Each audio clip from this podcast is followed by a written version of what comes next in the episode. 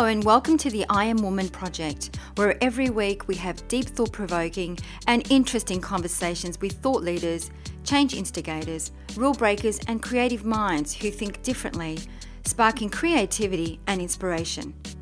Our special guests on our show cover a variety of topics just for you, and they share their personal stories to inspire, motivate, and empower you, our listener. The I Am Woman podcast is produced for your enjoyment, and show notes are found at www.iamwomanproject.com.au. Come back often and feel free to add the podcast to your favourite RSS feed or iTunes. You can also follow us on Twitter at I Am Woman Project and Facebook. All links are in the show notes. Now let's get into the show.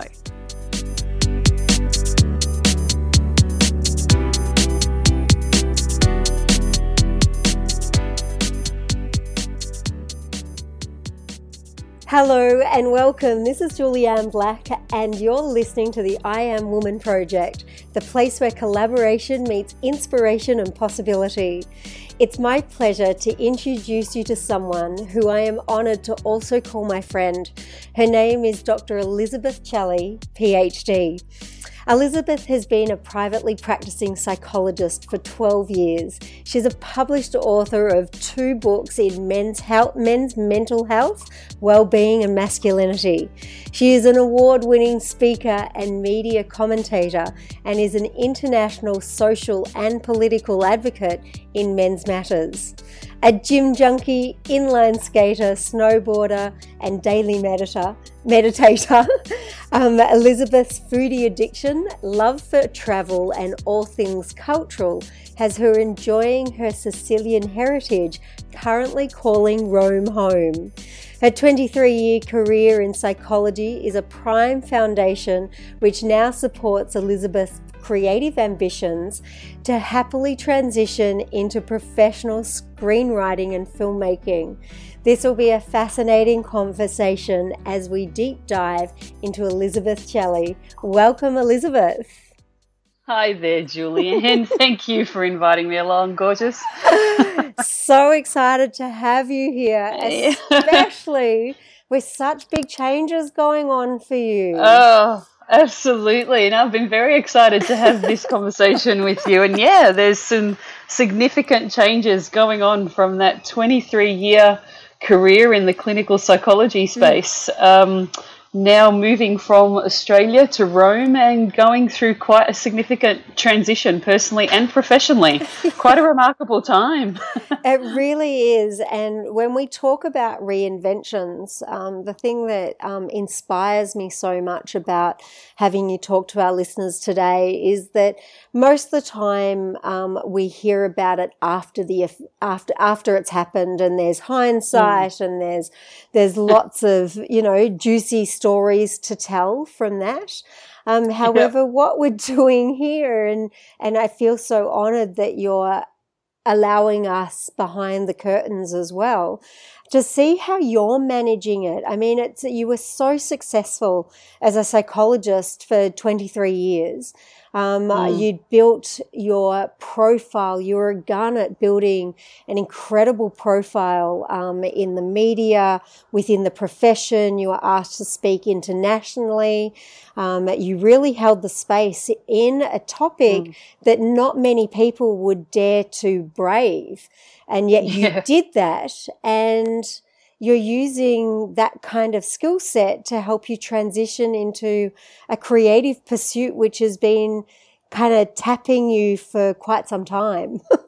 yes, absolutely. Um, well, firstly, I'm very, um, I was very encouraged to be able to go behind the curtain. It's one of those things, like you said, people wait until you're right in the prime and you have great stories to share in hindsight. But in the moment, um, right now is really a huge transition from all those things you just described and building that and putting in some significant work and effort to building that and holding that space of which I certainly um, couldn't see the reason for it being so contentious, but certainly learnt along the way. And that's part of the men's mental health, but also that uh, advocacy more specifically into male victims of domestic abuse, which helps a lot of people. But it was still quite a challenge to always hold that space and keep building the profile or the positioning to be able to do the social advocacy as the primary goal in helping other people out in the community. So to be able to actually talk about this transition, the rawness and and um, the roller coaster challenges that come with it, mm. whilst I'm in the midst of a, a significant time of 23 years to what now? Yes. what now? Okay. No, you did. you did mention about a, a long-term dream, which is the screenwriting. Absolutely, uh, it was one of those things. I said, "Oh, one day I'll do that. One mm. day I'll get into that." And I heard myself um, several times, but I didn't action on it, probably because I was pretty busy doing everything else in the mm. clinical psychology career. But I think part of what prompted that change is the intuitive prompting I was getting to uh, leave Australia. I'm very energy receptive, very energy sensitive, and I was feeling that my time in Australia was coming to a close. That was initially a freak out for me, quite mm. anxiety provoking, despite mm. the fact that as a young adult, I always had the dream to live overseas. So mm. go figure. But um, the fact that I intuitively knew it was the right path of my time in Australia closing and having to ask the questions okay, where to now? Um, and having Italian heritage, Sicilian heritage, having been raised by immigrant Sicilian parents and bless them for their decision to immigrate to Australia and all the beautiful opportunities that opened up for my sisters and I, it actually, my energy lifted big time in my contemplations of where do I move to, and Rome became the place. And having that significant physical change and cultural change from an Australian lifestyle and culture to an Italian lifestyle and culture has put me in, or excuse me, it's put me outside of my comfort zone so that it keeps me accountable to myself about this dream of being a professional screenwriter, doing creative things in filmmaking and directing, and yet not not actually taking myself seriously enough to action it. And this is keeping me accountable to that, which is part of what this transition the last 15 months has really been about.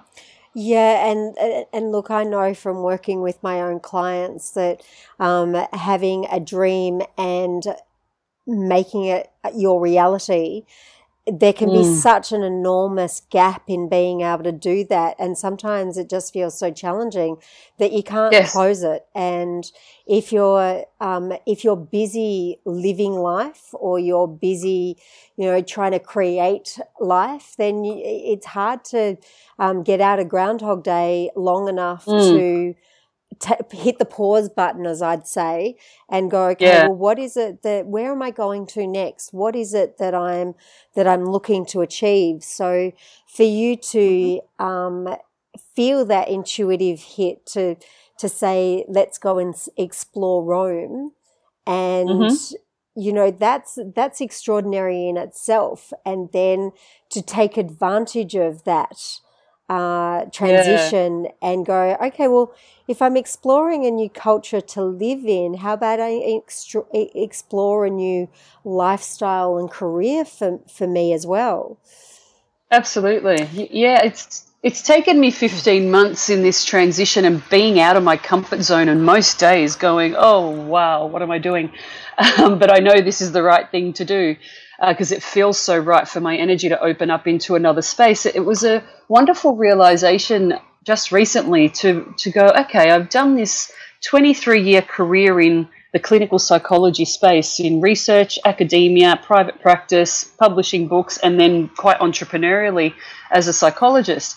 That I thought, wow, why am I dropping that in a sense? What's going on? I, I felt that loss of letting it go. But it occurred to me hang on a minute, that's 23 years of amazing skills, expertise, attitude, awareness that I've developed in these different contexts and learnt. And it's it's refined a lot of my other skills like public speaking or being able to speak in antagonistic environments or yeah. dealing with, with difficult situations and being able to hold my center, hold my ground. To, to have the realization that all of those things actually have built – an amazingly beautiful foundation for me to take with me into this next career of screenwriting and filmmaking because I still need all of those social psychology mm-hmm. skills and all of those human motivation psychology skills to be able to be a fantastic storyteller. It's a skill set I don't have yet. I've certainly been learning it over the last 15 months, but I've been pleasantly surprised that a lot of my social psychology skills, advocacy skills, psych- uh, psychologist skills have been informing it. I've had to undo a lot of those skills, mind you, as well, um, to become a better storyteller. And it seems so easy to say it now and so obvious, but actually just going through the transition took me a while to come to my own personal realization of what some of this transition was about and what I could bring forward with me. I wasn't starting from a blank canvas, I guess, is what I'm saying. And I love that as well because so often when we look at ourselves, um, if we're wanting to do something different to what we've done, we see it as a blank canvas, but it scares yeah. a lot of people. It's actually yes. one of those things that people kind of put their hands and furrowed brow and pull their hair and go, What am I meant to do with my life? And I always try to paint the picture of let's get creative here and let's yes. see what what what have you learnt over the years and what are some of the things that come really naturally to you. Uh, you know, any environment, and especially because I come from a TV background.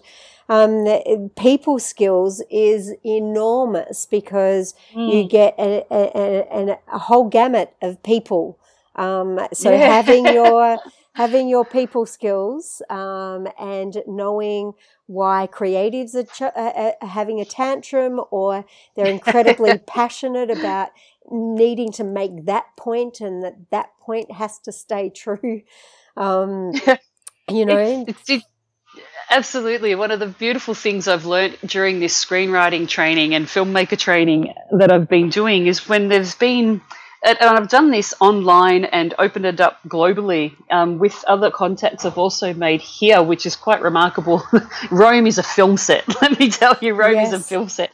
007, Zoolander 2, um, and a couple, another movie at the moment that they're doing casting for have all been filmed here in the last four to five months. And we've walked past these sets and I've got, thank you, universe. You've made my home a film set. Like, are you letting me know I'm on the right track or what? Yes. But one, one of the things that I've um, pleasantly seen in hearing some of the training of people going, look, this industry, there are certain personalities, there are egos, and, you know, expect your script to be changed. And I'm sitting there listening, going, yeah, and what's the problem? Like, of course, there's going to be different personalities and egos. And I found myself not freaking out about that. I found myself actually quite willing and open to go into that collaborative space and de- develop my own, um, what's the word? Uh, my own resilience and ability to just collaborate as part of a team and make it easy, make it fun, expecting it's going to be there. And I thought, wow, that's actually quite unusual for me to think that way. Mm. And in my reflections over the time, realize, hey, your advocacy has helped you with this. You've dealt with some pretty heavy going topics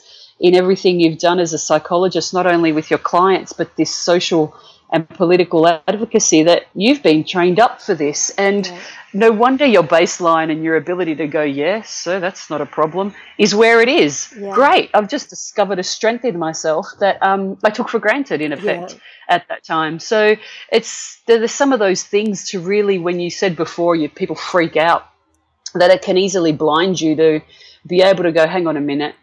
Let me just tune into myself here. Let me just yes. tune into everything that's developed to me for who I am now where am I st- what am I starting with and how does that actually give me the strengths foundation skills and where are my gaps because I've certainly been quite open and honest with myself about where are my gaps and what do I need to do to fill those gaps mm. which um, is incredibly empowering you know I, I, find a lot of people sometimes feel that it's a, a negative or a failure thing to look at your gaps and and what you can't do and hide them or try and keep it under the covers. And I've gone, well, you know, if I want to succeed in this industry and build a position and a profile the way I know I can, thanks to the last many years of experience yes, I've had. I absolutely. know I can do it. So if I want to do this in another industry, I need to look at my gaps and that way develop my credibility and a track record of sorts because the way I would want to take other people seriously of having put in the efforts, they need I need to be able to help them take me seriously um, in this space, if that makes sense. Yeah. So it's uh, it warranted me looking at my gaps and my limitations, but not letting them override the fact I had a lot of strengths backing me up and a lot of skills backing me up. Yeah, and I love that on uh, on multiple levels. Um, one, we're going to be giving the listeners a uh, a little exercise that they can focus yeah. in on their strengths at the end of the interview, and uh, and two, when we actually have a look at some of the things that we are perhaps fearful of within our own, uh, as you say, limitations or gaps, mm. Um, when mm-hmm. we actually start to look at them with the um, with the spotlight on, we will find that there wasn't actually that much to be scared of, and if we put some education around that, then the mm. thing that we were um, that that was holding us back or preventing us from moving forward, that illusion becomes exactly that, just an illusion. An illusion, yes, absolutely. Yeah, absolutely. It's where some of the the feeling of liberation and and empowerment. Oh my god, from. totally. It's indescribable. it's a, it's like wow, here I am, out totally out of my comfort zone. I question nearly every day. I have several roller coasters I go through and yet at the same time i'm having this feeling of liberation mm-hmm. and freedom yeah. and it's quite a, it's paradoxical almost and it's part of its magic and its its beauty um, and I realize I need to remind myself often in my meditations. You mentioned earlier being a daily meditator. Most definitely, they're my they're my grounding of uh, reminding myself. Hang on a minute. Look at what you've done. Look at where you're at. You're taking some steps towards something. You're getting clarity on your future visions and those reminders in nurturing myself and being kind to myself during this semi roller coaster where sometimes it screams of fun, sometimes it screams of fear uh, through the illusions, um, reminding myself and really going, You're doing good. Yeah. You know, this, this is a transition. Be kind. This won't last forever, but it is a transition. Um, and you need to honor that, uh, given that your intuition was really telling you, okay, 23 years, time to progress it now. Yeah. Uh, you've been built for something. Time to step forward into the next level of greatness, if I can say that. yes, absolutely. Uh, look, I, I love that. Um, you know, there is a greatness, and you can see that there was a strategy of success in one area. So, um, yeah. it, there's every possibility that you can pick that strategy up and place it in this new, um, in Absolutely. this new career and go, okay, well, Absolutely. if I've had the success before, then it's likely I could have it again. Yep. Absolutely. and it doesn't Absolutely. need to be just in a um, in a career point of view. Like we're we're looking at a strategy for success in career at this stage, um, but mm. you could have you could look at a, a, an area of your life that has been um, successful, and you could um, uh, learn what that strategy is for you and then pick that up and put that on top of an area that needs improving and you're likely to get the same results. Yes yes. It's transferable and it's um as you say that it reminds me of um, that i don't know if winning mindset is the right thing or the self-belief uh, that at times we've spoken about of going, well, it's there, it's transferable, it's not just boxed in one area. It still stems from me. You know, it still mm. stems from me as a person, and I'm common to different situations. So if I can do it professionally, I can certainly do it personally, and I can certainly apply it in various areas of my life, whether it be learning how to um, create authentic Italian dishes um, or go and do my inline skating on the next level, of which I'm psychologically breaking through some of those fear illusions to, to go the next level of challenge with my inline skating, um, or just being able to get myself um, going from never jogging in my life to jogging because we have an amazing river path to jog along here. And it took me four to six months to go, okay, success strategy I just need to work myself up to being able to jog. Seems like such a simple thing, and many others do it so easily. It was never easy for me for my body, and I never persisted with it until I got here and went, all right, I'm seriously going to look at this. So seems simple, but the strategy applies. Yeah. Um, and I'm very proud to now jog more consistently, and I can make the most of that beautiful river path and enjoy nature whilst I'm doing exercise. Um, so it, it, can be as simple as that. Uh, but having the patience, I guess, and the belief in yourself, um, which has been reinforced for me over and over over this transition time mm. to be able to take those steps. And, and I love how you said, get through the illusion of that fear or the things that block you and, in fact, embrace them. Mm. To say, all right, I'm going to get through this mirage because, uh, you know, yeah, I'm bigger than this. I'm bigger than bigger than this. Absolutely. And one of the things that you know, I personally was being triggered by a fear point recently, and I went, okay, yeah. so what am I? What am I actually fearful of? And when I recognised that I didn't know anything about the situation that I was fearful of, I went, okay, well, uh-huh. what's the best way for me to overcome that? Well, let's get some education on it.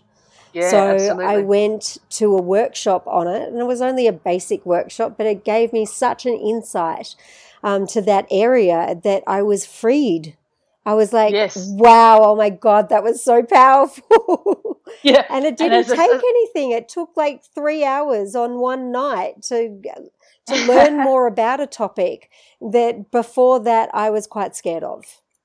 I mean, what you what you've described then is take a step. You know, we can so easily create such big hurdles in our mind yes. and make it bigger than it actually is in our mind. And mm-hmm. as a mm-hmm. psychologist, I've seen this over and over in clients, and certainly been able to help them take the steps to go. Just take a step in that direction. The bigger picture will then start taking care of itself, but it won't take care of itself if you don't take one step. Yeah. And once you've done that step that'll then lead you to what the next step might be. Yeah. So just go with the steps and a workshop. Uh, get some insight into the industry, learn things that you've identified are possible gaps in yourself. Yeah. Generate your energy from the strengths and skills you have got and apply them differently. Yeah. They're just taking a step, one step forward, one step forward, and before you know it, um, here you are. I had a moment a month ago going, wow, you know, over the 15 months, I was just taking one step with the screenwriting, one module, then the next module. And then I'd meet another contact that used to work Hollywood. Then I met someone else that's a story editor. One step, one step, all in the midst of confusion. That a month ago, I had this moment of realizing how much my skill set had advanced when I jumped into an opportunity to reconnect with my theatre love and do a monologue. And I had to write the monologue and perform the monologue. And I embraced it because I loved doing theatre in my uni days. And I just totally realized at that time how far my storytelling skills, my writing skills had advanced. It gave me an amazing gauge, yeah. which at the time I did not appreciate because I was taking the steps. But as I said, take the steps and the big picture takes care of itself. The yeah. big picture came and gave me a big slap on the back in a kind way a month ago and said, hey, look at what look at where it's come to in 15 yeah, months. Exactly. Exactly. Exactly. Congratulations. That's a much nicer celebrate. yeah, yeah, yeah. Such a celebration, and it is. Absolutely. I call those moments party popper moments when it's really yes. like, let's have a party popper moment on that because that is like the coolest thing ever. You've gone Absolutely. from going being really shaky to now still being uh, maybe have some trepidation but yep. um, one of the things that i love that you say is um, you always base your decisions on faith. Yes, absolutely. I I had a, a heart-to-heart conversation with my partner a few days ago, and it just came out of me of articulating something I've lived, but I needed a reminder in myself that I dislike and I refuse to make decisions based on fear. I prefer to make decisions based on faith. Yeah. And that means having this possibility mindset and I've generated so much from always being able to get myself back into a possibility mindset. So during this transition, when there's been those uncertainties and trepidation and apprehension, even with my intuitive prodding taking me forward into what feels completely right in my core, there's been moments and little tests, you could say, from the universe of mm-hmm. making decisions based on fear because it would be easier. I'll just decide that because it's going to get rid of this short term pain yeah. or this short term discomfort. And yet, my intuition has definitely been stronger in my life, much to my dismay sometimes, but I love it also. I appreciate it more than anything that I refused to make those decisions based on fear because I knew they were based on fear rather than faith and trusting in the universe that it's always provided for me. It's always opened doors when the time's been right. And I got to get past my ego, past my control freak at times and go, let it go. you're going to make decisions based on faith. You've done this so many times in the past. You know what it feels like. Trust in the fact that that time will come again. And I've made many small decisions like that. But yeah, you have those moments of trepidation where it's so easy to make the decision on fear. But the decision on faith absolutely is my guiding light. Um, and it was important having that reinforcement the other day which um, absolutely is a possibility mindset. Um, mm. Yeah, yeah. At Rome supports that. it's so. It's. I love it. I really and I, because to me, one of my number one values is freedom. So to me, yeah. if I'm making a decision based on faith, it gives me freedom because I feel yeah. my whole heart center open up and mm. um and I and I and I feel like I want to stand tall um, in yeah. that. So um, I feel empowered and I feel open minded. And, you know, there are so many things that come from that possibility mindset and the mm. opportunities mm. that, that, that flow to you when you have a yes attitude to, I'm not sure how it's going to end. I don't mm. know mm-hmm. how this script is, is uh, I don't know the ending to this script just yet. However, yep. if I keep writing, it will um, turn yeah. out, and there'll be some plot twists in there. And if I know oh, that sure. everything happens for a reason, yes, then absolutely. I know that those plot twists are going to help me become the better person and or the person that I was born to be. Absolutely. And like you said, the plot twists and knowing, okay, everything happens for a reason. And, and that's part of the, hang on, Elizabeth, 23 years you've been in this space. And that's a significant number. It kind of spun me out when I calculated it a little while back, going, wow, that is a significant amount of time. There's something in that. That has all been for a reason. Yeah, it's all been for a reason. And I now am going to harness the best parts of that, everything it's brought me to now and use it as a trampoline springboard because mm-hmm. that's exactly what it is. And as you were talking then of the, the possibility and everything for a reason, I kept seeing the ripple effect. Often, if I make a decision now based on this faith, which to me is more in connection with the fact that there is a universal plan and I got to tap into it. I need to quiet myself enough to be able to tap into the message, tap into the plan because it's there it's done so much for me so far and I tapped into it with my psychology work and all the author stuff and the presentations and the media work, the TV gigs, the consulting I've done, the clients I've seen. It's it's been all part of a plan that I've tapped into and I just did it because it felt aligned with me at the time. That if I make those decisions now based on faith in the same manner, the ripple effect is going to trigger and set the other things in motion. And those things are some in some way out of my control, but that's okay because universe is going to align those things for me, and I am responsible for aligning myself. Get my skills up, be the best screenwriter I can be, be able to work within the industry and become the best collaborator and team player that I can be. Mm. Um, and I align myself in that way. Universe aligns the circumstances and the, um, the events, the yeah. environment and when the time is right for the stars to align, they will, because that's when the doors open and you simply yeah, flow. Absolutely. So that's my that's my part in the bigger picture. And I just got to play my part. I've got to show up because yeah. you know, universe can't do anything if I don't show up. And who's going to be responsible for me showing up? And that's yeah, it's been quite a humbling journey.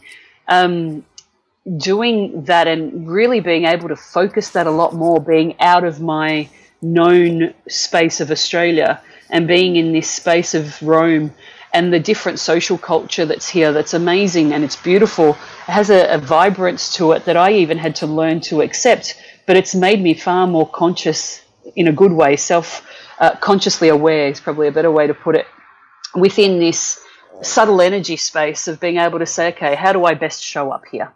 Uh, it's been a silent mantra. How do I best show up here? So that the universe can then do its thing and I can help provide the positive and productive ripple effect um, to help it all align. Yeah, it's been amazing, actually. yes. Speechless. Take a moment Yeah, yeah, yeah, exactly, exactly. Well, yeah, I, there's so much in that, and uh, and and I also talk about how it's you know that it, it, it, takes more than than showing up you've got to do the work and that's what you were just talking about then um, in mm. putting yourself in a situation where you're having faith you are um, show uh, you're you're doing the work and you're being the best you possible um, in this new um, environment and you know yeah. that's the best that you can ask Absolutely. So, Absolutely. what advice would you give your younger self? What advice would I give my younger self? Um, I would say keep letting your fun light and your lightheartedness light up people's space as often as possible. Um, it, even if they get annoyed or twisted up somehow, um, keep your light shining for you and for them. It's an inspiration uh, for them to have that lighthouse in you. I just I remember when I was in at uni, I would be told off or asked to stop being so happy so early in the morning at the 8 a.m. uni lectures that it struck me going, ah, okay, this is part of who I am. This is my inner light. I'm going to keep doing that. But at the time, um, it raised a little bit of self doubt uh, that I shouldn't be that. So, with everything I've learned over these years um, and everything you were commenting on with regard to my my work and my being earlier on, that's the advice I'd give my younger self. Keep letting your fun light and your lightheartedness shine. Yay! Big advocate for that. Yay! it's a um, great lighthouse for people to have. Yeah, true, true. Um, so, what drives and inspires you? anger. That it sounds a bit strange. Anger, I have to admit, quite honestly, anger has been a drive for me. My first books and the TV gigs um, that emerged were initially driven by anger. And I'll just explain a bit on that because anger is often seen negatively and it can be a destructive force, but in its essence, it's actually an energizer emotion. And for me, it wakes me up to what's of value and importance to me. So when I see anger flare up in me, it often um, results in me isolating myself for a little so that I'm not uh, expressing it destructively. Yeah, mm-hmm. I'm very mindful of that. I, I'm very mindful of how my behaviors or um, things I say might affect others. I want a positive ripple effect. So when the anger comes up, I haven't. I've learnt not to ignore it because it does energize and wake me up to what's of value and importance. I isolate myself um, as and have a reflection as to what it's triggered off in me, what it's showing me is important. And then from that, I harness the energy of it and I transform it into productive actions mm. like my books, like my TV gigs, or like the uh, messages that I've shared in my presentations. Um, and so, yeah, it, it was something to realize in myself and something I've often taught a lot of men and women about not suppressing anger because people unfortunately too often see its destructive effects mm-hmm. but don't realize it's an energizer emotion. Yeah. And personally, when I've been bored or a bit ho hum or a bit restless, something tends to trigger off my anger and I've learned it's to energize me again. Mm. Um, I'm not saying that's what it is for everybody, but that certainly is something that drives me in the initial steps and it drives me just to pay attention and then harness its energy and transform it into productive actions. That's mm. the main mm. part of um, anger as a drive for me.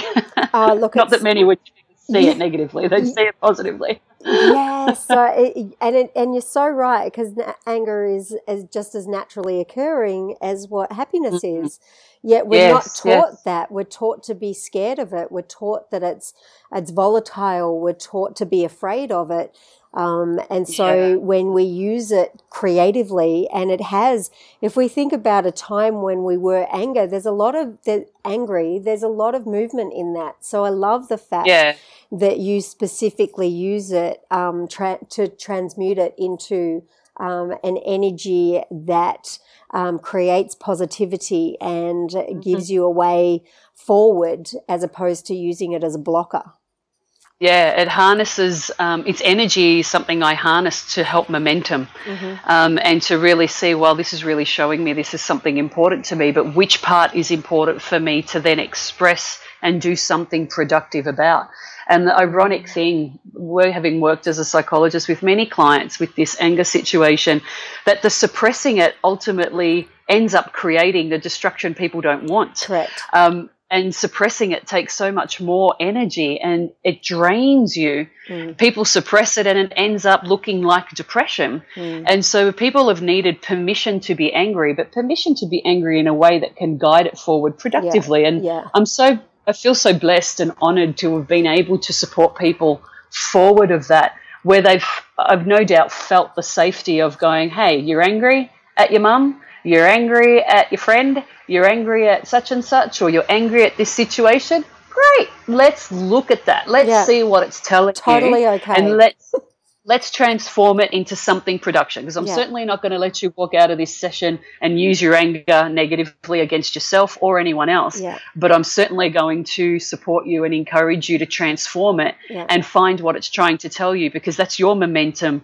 to go and and progress something forward in the most productive manner possible. It's valuable to you and it's valuable to the people around you. Let's make the best of it. Yeah, absolutely. And it's what an honor. yeah, uh, 100%. 100%. Um, I love how we can use uh, all emotions because once mm. we stop being yeah. so afraid of our emotions, then we have emotional freedom. Um, yeah. And sometimes it literally is about sitting in the eye of it and allowing it to pass through us. So therefore, mm-hmm. um, we can see it objectively um, when you know it's it's it's passed through us. It's like, ah, mm-hmm. and if we recognize that something like anger can pass through us, then we won't be so um, desperate to try and cling on to happiness because we'll know that mm-hmm. happiness can pass through us as often and joy and love and peace and harmony and abundance can also, mm-hmm. um, also pass, pass through. through us as much or as little as we want. Absolutely. I've often I've often said feelings are a signal emotions are a signal. Mm. They're not finality, they're not the end point, they're a signal. Yeah. So give them some space. Yeah. You know, and you'll find they'll dissolve pretty quickly if they're negative and uncomfortable, but you'll also find they're incredibly enhancing and liberating when it's the joy and the happiness and yeah. the pleasure and the things that we want to have in our Exactly. Space. So and, yes. they're um, amazing. and if we're numbing one, we're numbing the other. So we, if yeah, we're numbing we're, anger, we're going to be numbing our joy and happiness as well. So we're, if, we're limiting ourselves in the range, absolutely. And, and that's a disservice to ourselves. Yeah. yeah. Okay. so what keeps you up at night? I'm sorry, can you repeat what, that question? What keeps you up at night? Hmm. What has kept me up at night? I would first say social injustice. Mm-hmm. Uh, I guess that's part of the anger question um, or the anger answer. I often I have a uh, obviously with my social advocacy, there's an aspect there where I've worked on it and actually actioned my um, being awake at night, being triggered off by social injustice, and by that I mean not only in the social space like uh, in my case, the specifics of male victims of domestic abuse just being an unheard uh, group of people suffering, um, and that's in no way undermining female victims of domestic abuse. They're suffering, and everyone needs the help. But it's also about people to people and how we treat each other. Um, I'm I'm so mm. mindful in myself, and perhaps a little too sensitive at times about um, did I hurt that person? Oh my God, did I do something wrong? Was I unreliable? Did I not walk my talk? Was I a hypocrite? Um, and those things, yeah, they tend to keep me awake a little as I reflect on it and start to rebalance myself and go, hang on a minute, no, you didn't do anything wrong, but what part of you upset you? Mm. So that kind of stuff in terms of people relations keep me up at night. And that can be people as my beautiful partner, people as my friends, people as strangers that mm. you know I, am concerned about. It, it, can go the spectrum from personal right through to the social advocacy yeah. and political advocacy. So yeah. Oh, Elizabeth, I can see some very, very powerful screenplays coming together. well, yeah, I, I, am setting the vision of them being about social purpose. social purpose. So, hello. Hello. And that hello. Le- and that leads wow. me to to uh, to probably um, the what are the funniest uh, misconceptions about your industry, company, or brand? Oh, the funniest misconception about my industry. Well, I could speak um, about the industry of psychology, and as a psychologist, that one of the funniest things, really, it's been that people around me, if they meet you at a party or you tell them you're a psychologist, people feeling they have to be careful about what they say because we psychologists psychoanalyze 24 7 apparently. Um, yes. And oh, oh my goodness, how tiring would that be? I mean, we'd all be burnt out way sooner than we already run the risk of by the nature of the work we do. But it's, um, it's a thing I've had to laugh with people about because it can affect your social life if you tell people you're a psychologist too soon before they actually get to know you as a person. Because, you know, fair enough, a lot of misunderstanding about it pops up for them and they get a bit concerned that anything they say um, is being psychoanalyzed. And I just need to reassure people we're not. I mean, we need oh. to socialize and relax. And I, I let people know being a psychologist is a skill set it's a lot of micro skills that you learn and you get a lot of training for, and it's immense ethical reasoning training as well. So there's a lot of skill sets coming together that um, there's many levels of processing going on that when you switch into being a psychologist, you're on the button and being there for the people that you you need to be there for, and it's typically vulnerable people in the clinical clinical psychology space. And so it is a skill set that you step into, and we are trained to be able to step out of that and we're encouraged to make sure we step out of that because it is a burnout risk if you were to do this beyond the parameters of your professional work. And so that's a, you know, a misconception I learnt along the way that initially was frustrating, but I started to laugh at it and thought, okay, this is a misunderstanding people have, and how can I just help them see I don't psychoanalyze. I don't work 24 7. I actually like to have a break like you do. Mm. And it's a skill set that I put down when I finish being a psychologist. Um, and I pick up being Elizabeth again and everything else that I am in that. So that's that's been funny over the years, and mm-hmm. I hope I've eased some people's minds about that. I have the same uh, so the same thing when people know that I do communication and body language. They're like, oh, "You've been yeah. analyzing me," and I'm like, "Oh my god." Give me a rest. And what did I do just then? Yeah, yeah, yeah, exactly. If you want me to tune into you, I will and I can. However, let's yep. just have a have a glass of bubbles and you yeah. know relax for the evening, shall we? I do this for work and I consult in this space. These are my hours, so please let's book a time and I'll I'll be there 100% for you and absolutely authentically 100% for you with all of me. Uh, but right now, yeah, let's just have a glass of bubbles. Yeah, exactly. um, so, what's the greatest personal challenge you've overcome? Oh, um, okay. The greatest personal challenge I have overcome is really uh, feeling isolated, misunderstood, and unheard as a kid. Mm-hmm. Uh, was one of the first things that came to me in um, contemplating this question. Um, yeah, I always felt myself a little removed um, from my family. And please don't get me wrong, my family are amazing. They're beautiful. They've always been supportive. But the way I always saw it as a kid, they had and they did have such a remarkable history before I was born. And that includes immigration to Australia, the hardships they went through, the difficulties of settling into a new country with broken English. And before I was born, my parents and three sisters had such a distinct history that I felt like the turn the corner child. And I say that in all positivity.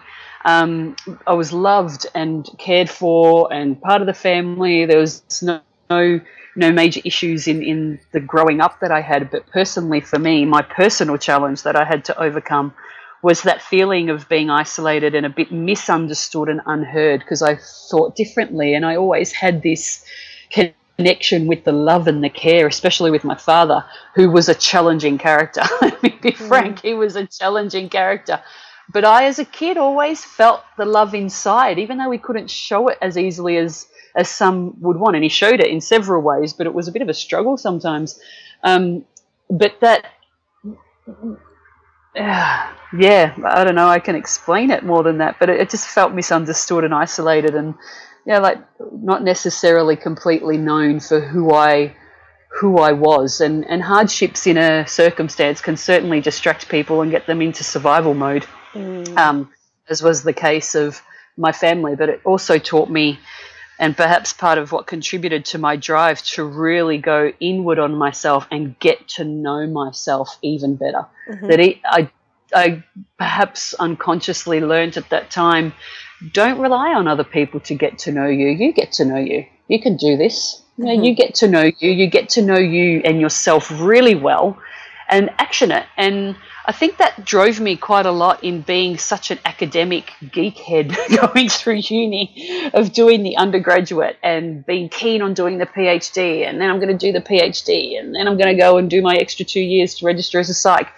So it was all that searching for myself and getting to know myself that um, I guess was part of the fuel and ammunition, uh, part of it, not all of it, of um, myself putting myself in circumstances that helped me strengthen me, learn more about me to this point 23 years later, where it's now my best asset yeah. of going through this transition. That self belief, yeah. yeah, that's probably the, the personal challenge that I, I overcome as a youngster yeah. and keep strengthening yeah. over my Oh, short years. And I, yeah. I do love that about you because there is a there's a conviction of you knowing who you are very intimately and you know the environments that you thrive in and you try to put yep. yourself in those environments as, as often as possible and you manage yourself when you're not in those environments and you do it in a holistic way and you do it in a way that serves others as well as yourself. It's a very win-win-win um, mindset and mentality. And one of the reasons, um, one of the many reasons why um, I, I love you as a person and a friend. And yeah, it's just, it's incredible. So with all of this, how do you Thanks try to so relax? Julia. Thank oh. you. so how do you try to relax? Well, I try to relax by watching movies. Surprise, surprise. Actually, sometimes go into de- deconstructing those movies, but I still find that relaxing. I relax by writing. I do a lot of writing and a lot of journaling personally. Um, and I also try to relax uh, by traveling to new places to get out of my ruts and yeah, to wicked. jolt myself into seeing life differently, learning from different people. So um, there's some of the things, depending on time and energy and financial availability, that um, I go, right, what do I need to relax now? there's some of the ways. Awesome. Love it. And if you had one superpower, what would it be? Ah, uh, flying. I want to fly. I would love to fly. If not, can I please have a private jet at my disposal? Thank you very much. Oh yes, I resonate with that one absolutely.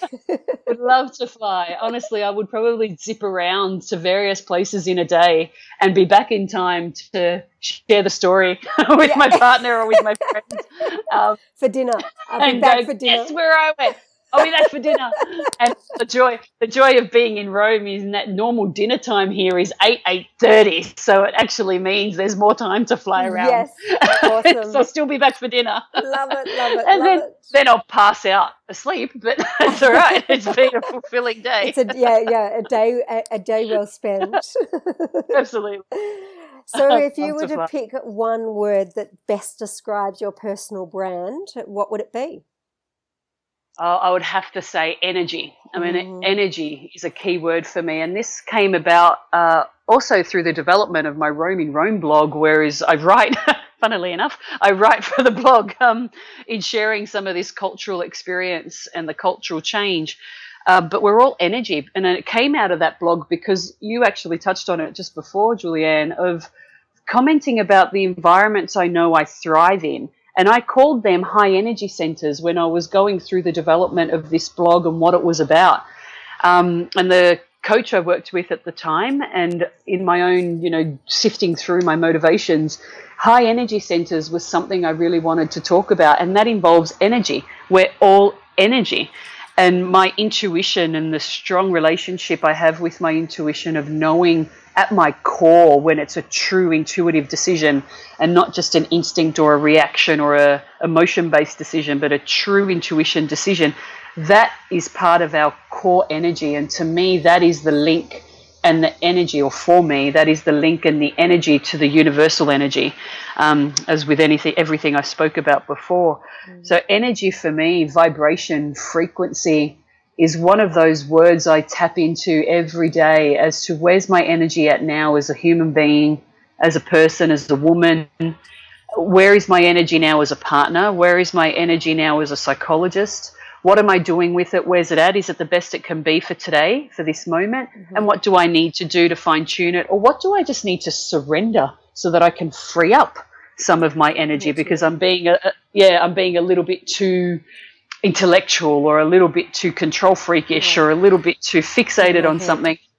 Yeah, that I need to release and surrender my energy so that it can flow again. I just find myself um, tuning into that a lot. And when I first got here, and yeah, the first couple of months, I I I did have a lot of downs and a lot of difficulty. Just and I expected that they would be there, but you live through it, and you know you tend to forget the expectation. Hang on a minute. But one of the things that came to me during that time in my meditations was a, a, a thing I wrote out and I keep on my desk. It, it's a reminder, and it's quote: "Go where the energy is. I am energy, so go where the energy is." Close quote. And I look at that frequently, and when I feel a bit um, blocked or uncertain, or like my energy is a bit depleted, or I'm perhaps racing in my energy, I'm like, okay, go where the energy is. What can I do right now that actually gets me centered and in that space of true intuitive energy that I know is typically calming. Mm-hmm. It's relaxed, it's easygoing, it's lighthearted, and it's graceful. Mm-hmm. So how do I get how do I get myself to that? And that is energy to me. Frequency, man, I wish I could have met Albert Einstein. the dude I think was onto it. um, but energy would be my my one word for all those reasons. Fantastic. So, what do you think would be um, three golden nuggets that um, you'd like to give our listeners? And uh, mm-hmm. and perhaps in amongst that, it is um, what's one action step that they could take, and perhaps it is um, how teaching them how to tune into their energy. Um, yeah. Or yeah. Yeah, yeah. Um, as we've been as we've been speaking today I've been noting I've referred a lot to myself in different roles, and it's it's reminding me in our discussions of something I've pardon me something that I've um, often helped clients with, but also helped myself with many a time, and it's what I've called a role review um, or a role analysis.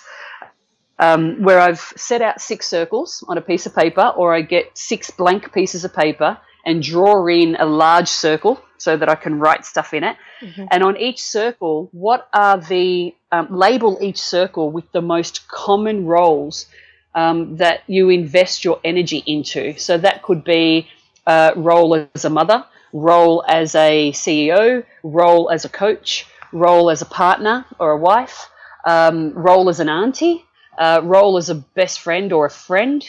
Uh, whatever it is, there's no rights or wrongs, but label those six, each circle with one of the most common roles that you invest your energy into. And then in each of those circles, um, and hence why you need it large enough to be able to just write randomly inside it, list out all the qualities that help bring that role to life and move it forward. And by qualities, I mean skills, values, aptitudes, your attitudes, your personality, any character elements, any strengths that help bring it alive. And it's really important you're looking at what actually are strengths and positives. It's so easy for us to write what we're not doing and what's wrong. Yep. Um, and that's okay to put some of that, but overall about looking at this role review. It's actually about looking, as I said, what has brought it alive. It's come alive because you've done a lot of right things, you've done a lot of strengthening things, you've done a lot of productive things, but we don't give ourselves the opportunity to tune into those. So with each circle, whether you do one a day or all six in a day and you give yourself a few hours, however it works. But give each circle the attention of listing out these qualities. And I've often encouraged people to do it as one or two words at the most, so that you write down a bunch of one or two words rather than big sentences, which just becomes intellectual.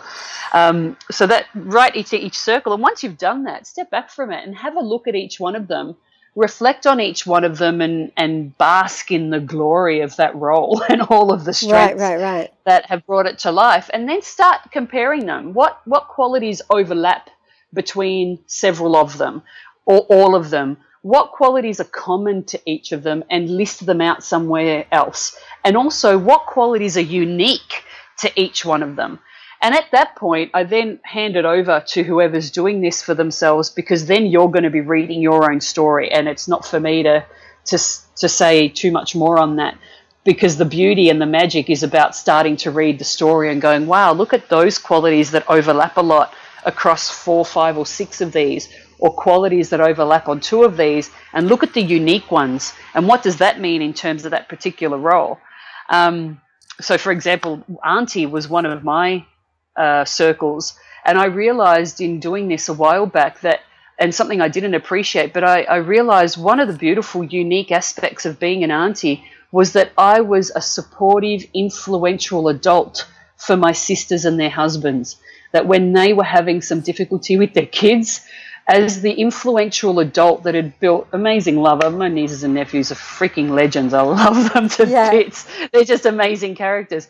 But when I needed to be a firm, influential adult to either help them through something and they wouldn't listen to their parents for some reason, um, or they, um, my parents, my sisters, I'm sorry, were struggling with something, I could be that influential adult that, in effect, when I put my foot down in that loving way, it made them go, oh, hang on a minute.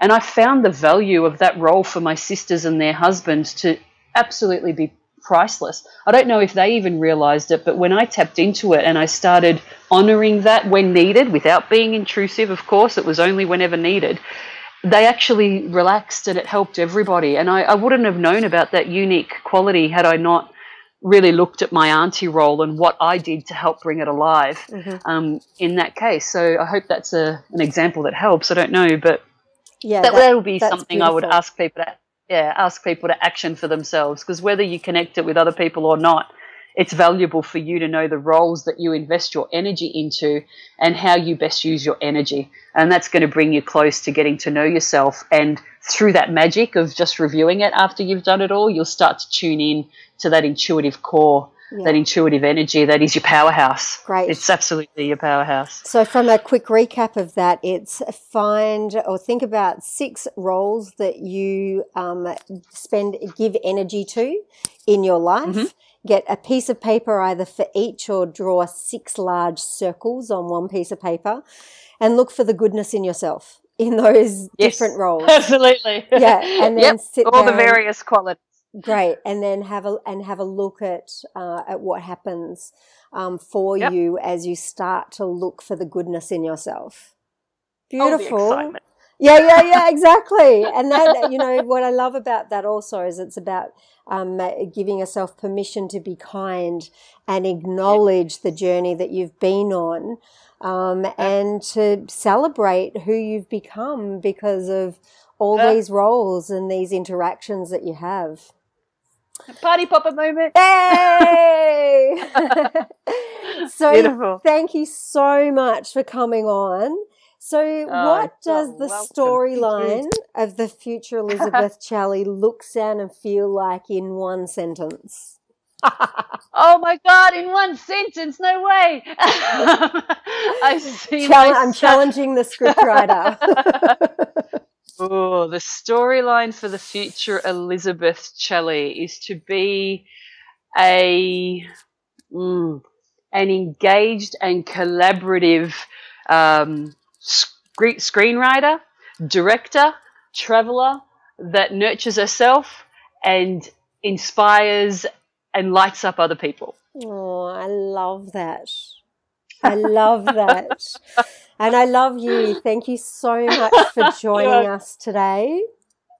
Uh, thank you so much for having me on, Julianne. It's truly wonderful, and I, I, just love being able to share this this journey with your listeners. Thank you for yeah. the permission to to honour this transition. It's been wonderful. Bless you. My absolute pleasure. And we'll have some links as to where to um, find Elizabeth as well, so so you can Certainly. stay in contact with her. And what's your what are your two websites?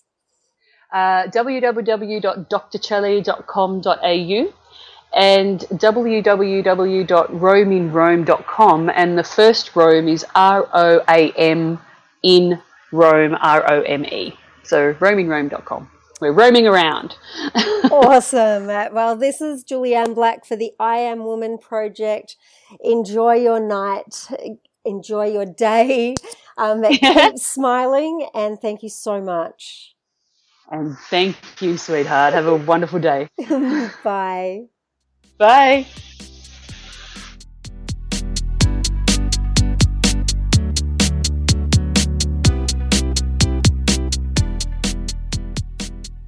That brings us to the end of the show.